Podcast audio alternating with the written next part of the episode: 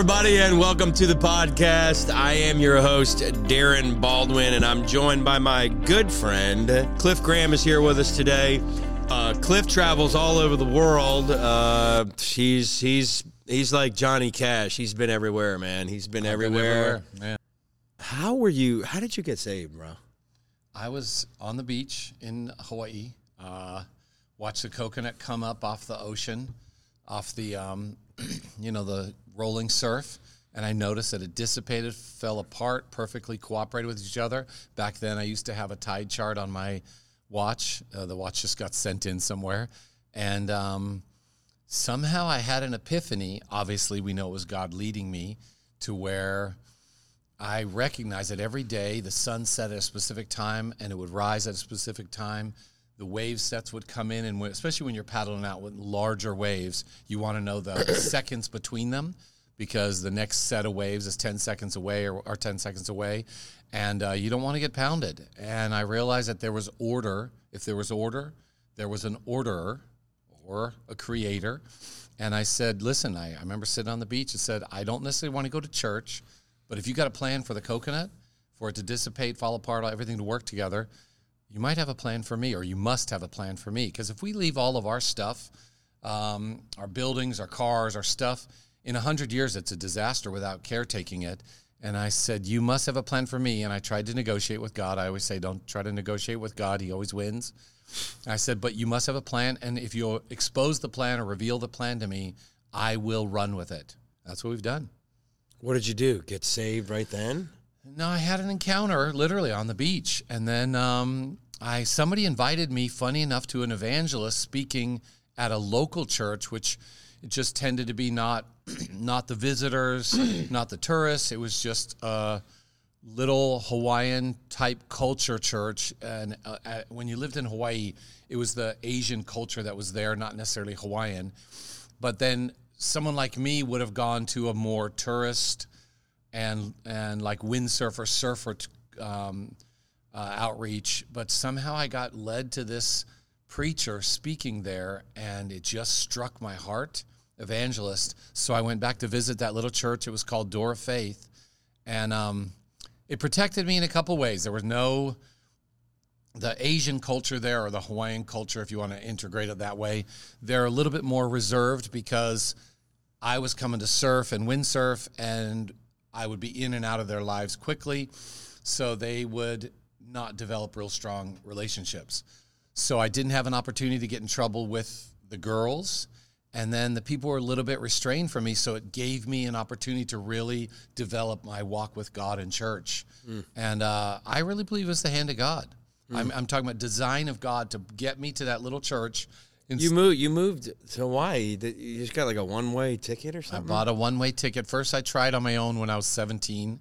I was a disillusioned young man, and I thought, you know, I'm going to move somewhere I want to. I want to live. So I bought a one way ticket to Hawaii. 17 years old, and uh, checked into the Edgewater Hotel, and people were getting back in those days. The the culture was anti.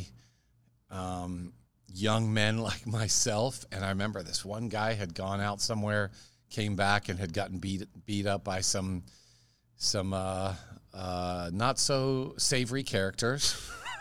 and I flew back. I said, well, I'm not sure if that's what I want to do. Two years later, I'm working at a racquetball world, going to um, college, uh, surfing every morning, and somebody invited me to go to Maui, gave me their card, and it said so and so, and it said uh, beachcomber.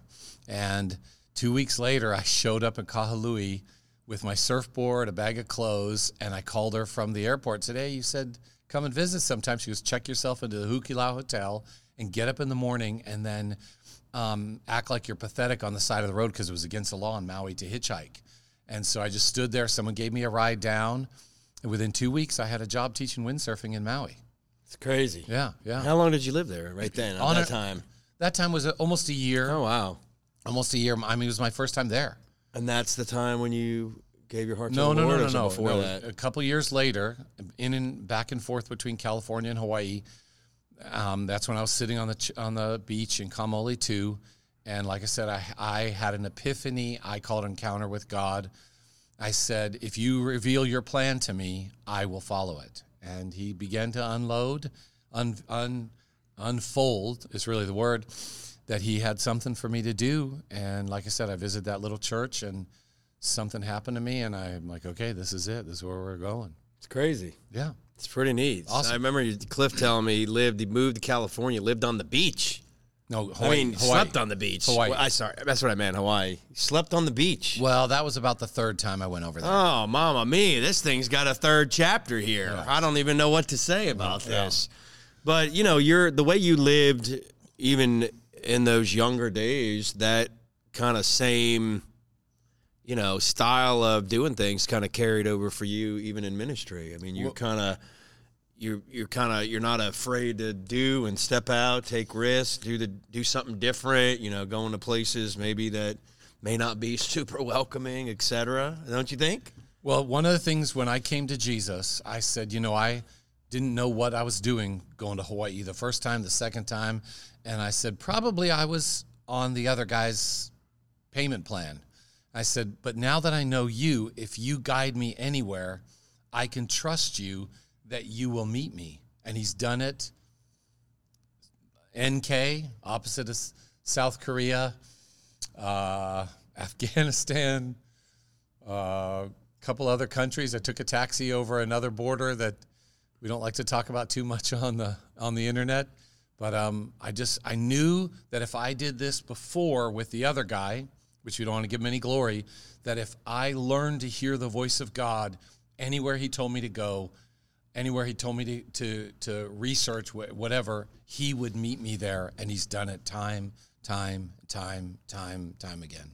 It's pretty powerful, bro. Uh, I've always been intrigued uh, with not just you, but you and your family have traveled all over the world and just done some really remarkable things for the Lord. And um, it's a blessing, you know, uh, just to see. Um, I was going to ask you, um, just in light of like travel, I'd be curious to maybe some of the listeners would be curious. You know, where, where's travel at right now? Like with being able to go, and I mean, you do obviously uh, in and out trips, uh, you know, in different parts of the world. But what's travel been like? Well, just I think we talked on the last one. I about two months ago I did twelve days, um, four continents, five PCR tests. I was in Europe. I was in the Middle East. I was in Africa, and then back to the U.S. And I think it's more navi- um, navigatable, navigatable, Something like that. something like that, um, than what people would really believe. But I do believe that we have a, we've got an inner guide, and if we'll look to Him, He can tell you what's appropriate, what's not appropriate. But it takes steps of faith to do it. And I, one time, you and I were, you were uh, listening to one of our mentors in the faith, and you said, "I see what you've been doing all these years." is you did what he did. He went to his state, went to the east, went to the west, went to the south, knocked on doors for ministry. And I said, if you don't learn to do it where you're comfortable, because when all proverbial hits the fan, you want to know you're hearing from God or you're making a mistake. Yeah. And uh, and then I said that's what it enabled me to fly to other countries that I'd never been to before. Is I knew I could do it in a land where I'm safe. Then I could follow His voice in a land that could potentially could be unsafe. Yeah, yeah, well, that's actually pretty powerful. I mean, if you could trust God here, uh, Yeah. where you know there's not a lot of you know potential persecution per se, then you can trust the same God over in a place where you know somebody was just telling me the other day about travel. Yeah, I don't know about you know such and such a country, and I just said, hey, just you know, you got the Holy Spirit. Yeah. Just be led. Yep, yep. Be led. If you don't feel like you need to go there, I mean that's scriptural. Yep. You know, uh, if you don't feel like you're supposed to be in a certain place at a certain time, you do that, and I'm sure you live that. I used to say this, man. I live and die by the witness, the witness of the Holy Spirit, the guiding of the Holy Spirit. Uh, and you want to you want him to lead you into the good, and you want him to lead you out of potential harm, etc. And that's kind of how we we live. Romans chapter eight, right? Hopefully, Uh, that's, hopefully. that's how I live. Yeah. I mean, I, I wake up in the morning. I'm already tuned into my spirit. I'm listening. Uh, you know, hey, Lord, is there anywhere I need to be, do? You know, somebody I need to call all throughout the day. Yeah. And that's called the witness of the Spirit. And that's how, excuse me, how we're led by the Spirit. And you've done that for however many years, over 30 years. Over 30 years. In, in ministry. And, you know, Cliff, a lot of people in ministry, uh, they get into the routine of, you know, hey, we're going to do it this way. We're going to, you know, we're going to have this kind of a style of a deal. This is what we're going to preach. And there's nothing wrong with that. I believe the, you know, proverb says, you know, man plans his steps or plans his way and the Lord directs his steps. But gosh, sometimes we just get stuck in a rut. Yep. You know, we're just doing the same things and the Lord's saying, "Hey, you need to shake this up a little bit. You need to step on over here. You need to go over there." Yep. And you know, you've obviously done that uh, super well. Uh, you know, Chris Musgrove, one of our mutual friends. Yep. You know, they obviously have traveled a lot as a family in ministry, and he said, "My kids may not know their home address, but they know their license plate number." I That's thought hilarious. that's pretty cool, isn't it? You know, um, I was studying in the very beginning. I, I was reading after Hudson Taylor from England, and his um, he had a heart to go to China, and he actually lived in a, a reasonably wealthy family, if it was you know middle class, upper middle class. And he said, if I'm going to go to China on my own, and back then they didn't have internet, they didn't have, I don't even think they had newsletters or banking systems, whatever. He actually sa- said, I'm going to move across country or across the city so that I'm not spoiled by my family or overtaken, uh, taken, you know, too sati- satiated with life. And uh, one of the things his his mom wanted him to eat three meals a day, and he goes, "I want to eat two meals a day because I don't know what it's going to be like in China." So he practiced walking in faith in his local crazy. city. And his mom said this. He goes, I, I, I don't want you to starve. He goes, I'm not going to starve off two meals. So he said, Mom, if you if you can't cooperate with me on these meals, I'm going to move out of the house. And what he did is he goes, I'm going to learn to walk by faith in my safe environment. So then when I get over there, man. then I Woo, can I'm learn. gonna write that down. Then I can learn. Hey, because if I'm mm. only eating two meals a day in China, and I'm used to eating three meals a day in in England, how am I going to, I'll be hungry all the time. So he goes, I'm going to train my body beforehand. But we were taught by the man we call our mentor. He said the number one school of the Holy Spirit is usually finances because where your treasure is, Jesus said, there your heart will be also. So first he's going to teach you with your pocketbook. He really that's what we were taught. First he's going to teach you with your pocketbook. If you can't obey with your pocketbook, how are you going to jump on a plane to fly across the world and go tell somebody about Jesus? That's powerful, bro. I, I I'm picking up what you're putting down right now. I- dude. I'm hoping. Hey, you know what? Wow, those, those two little things there were powerful, bro. Well, and that's that's Learning what- to trust God in an environment where you have the freedom Yep. to exercise your faith. Yep. Not having like extreme amounts desperate of pressure. desperate desperation. Because that makes things, uh, you know, if you can trust God in the good, you could probably trust Him in the bad, like Yep, what you're saying. wow, wow, that's powerful, man. Um, it, I, I'm getting this right now. Yeah. Uh, and you know, Laura and I have been talking a lot about this, and we're gonna wrap this up in just a second. But Laura and I have been talking about eh, using, learning to use your faith or develop your faith when you're not in a an urgent or a catastrophic situation. For Yep. example, with with sickness and disease Yep. most people try to use their faith or develop their faith when they get some kind of a terminal diagnosis. When they're in crisis. in a crisis and it's like i don't know if this is true i've heard people quote this smith wigglesworth famous evangelist said that when you need faith you try to get faith when you need faith you're too late Yep. meaning this try to develop or start developing your faith ahead of time before you're in any kind of a terrible situation. Yep. So Laura and I've been doing this. We've been developing our faith Yep. year after year after year. Being able to believe God, trust God for Yep. money, trust God for simple physical ailments like a cold or a you know whatever you know sore throat if you can't believe god for to heal a sore throat you're not going to be able to believe him for cancer Yep. or whatever you know sicknesses are out there. You know believing god through all this covid stuff to be healthy and to be protected and even if symptoms come on your body believe god that you know for healing and receive it and we've done that time and time again. So now when more serious potentially mm-hmm. serious things come across uh, your faith's already developed and you know how to use it. Man that's powerful. And gosh faith. I mean just in general using Yep. your faith Well, let me share this one last thing is when I taught sports, I taught windsurfing in Hawaii, I taught surfing, I taught snowboarding, I taught um, skiing, I taught air chair, I drove a boat in the south of France. And I used to teach, I was sitting down with a friend of mine, and I said, when you're learning to do a wheelie on a motorcycle, h- how many times does it take you before you have ownership of that move? And to, the the banter between the two of us was like it takes him 200 times of successfully accomplishing a maneuver before he has he has ownership of it. Yeah. Now, how many times it takes you to do that? Maybe a thousand. I don't know. Yeah. And and then he says, then in a crisis period, if you're learning to do a free, a free throw, in a crisis period, you know you have a pretty good chance of making it. And so I, I was teaching for a while. I still teach it. You know, 200 times that you could successfully complete that maneuver in a crisis period. And skiing would be a parallel dynamic turn, whatever it is. And one time I was talking to Lord. I said, um, when when am I going to get to the other side where I can trust you in every every situation? And the Lord like spoke back to me and he was like, "You teach, not like this is truth. You teach. It takes 200 times before you have ownership of a move where you successfully complete it. Maybe it takes a thousand, maybe it takes 10,000.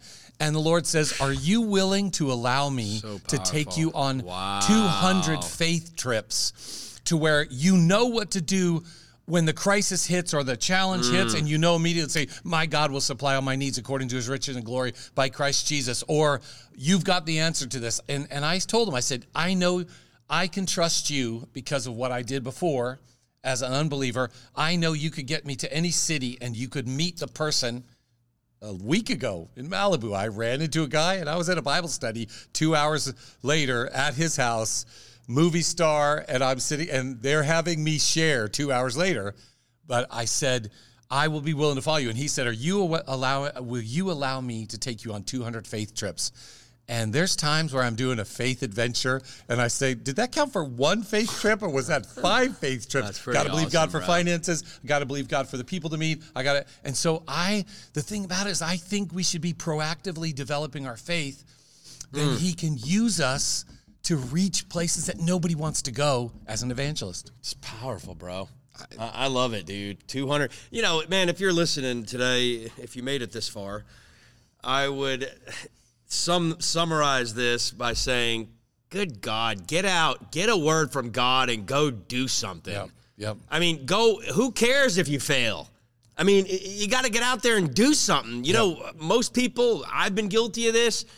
You you learn and learn. Cliff churches all over the world are filled with people Yep. that have heard sermon after sermon after sermon. I'm talking hundreds, if not thousands, of sermons, and they've never done one of them. Yep. Because we've gotten in a in a in a posture of I'm just going to hear a message and I'm going to go back to my life. No, you got to get a word from God and you got to go do it. Yep. Otherwise, you have no faith. Yep. The, the scripture says that I'm sorry, you ha- you may have faith, but it's dead faith, Yep. right? According to scripture.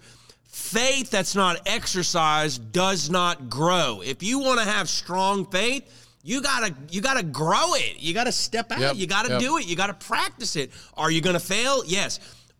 P- Cliff, people I've seen this in pastoring the church and being in, in church life for 25 years.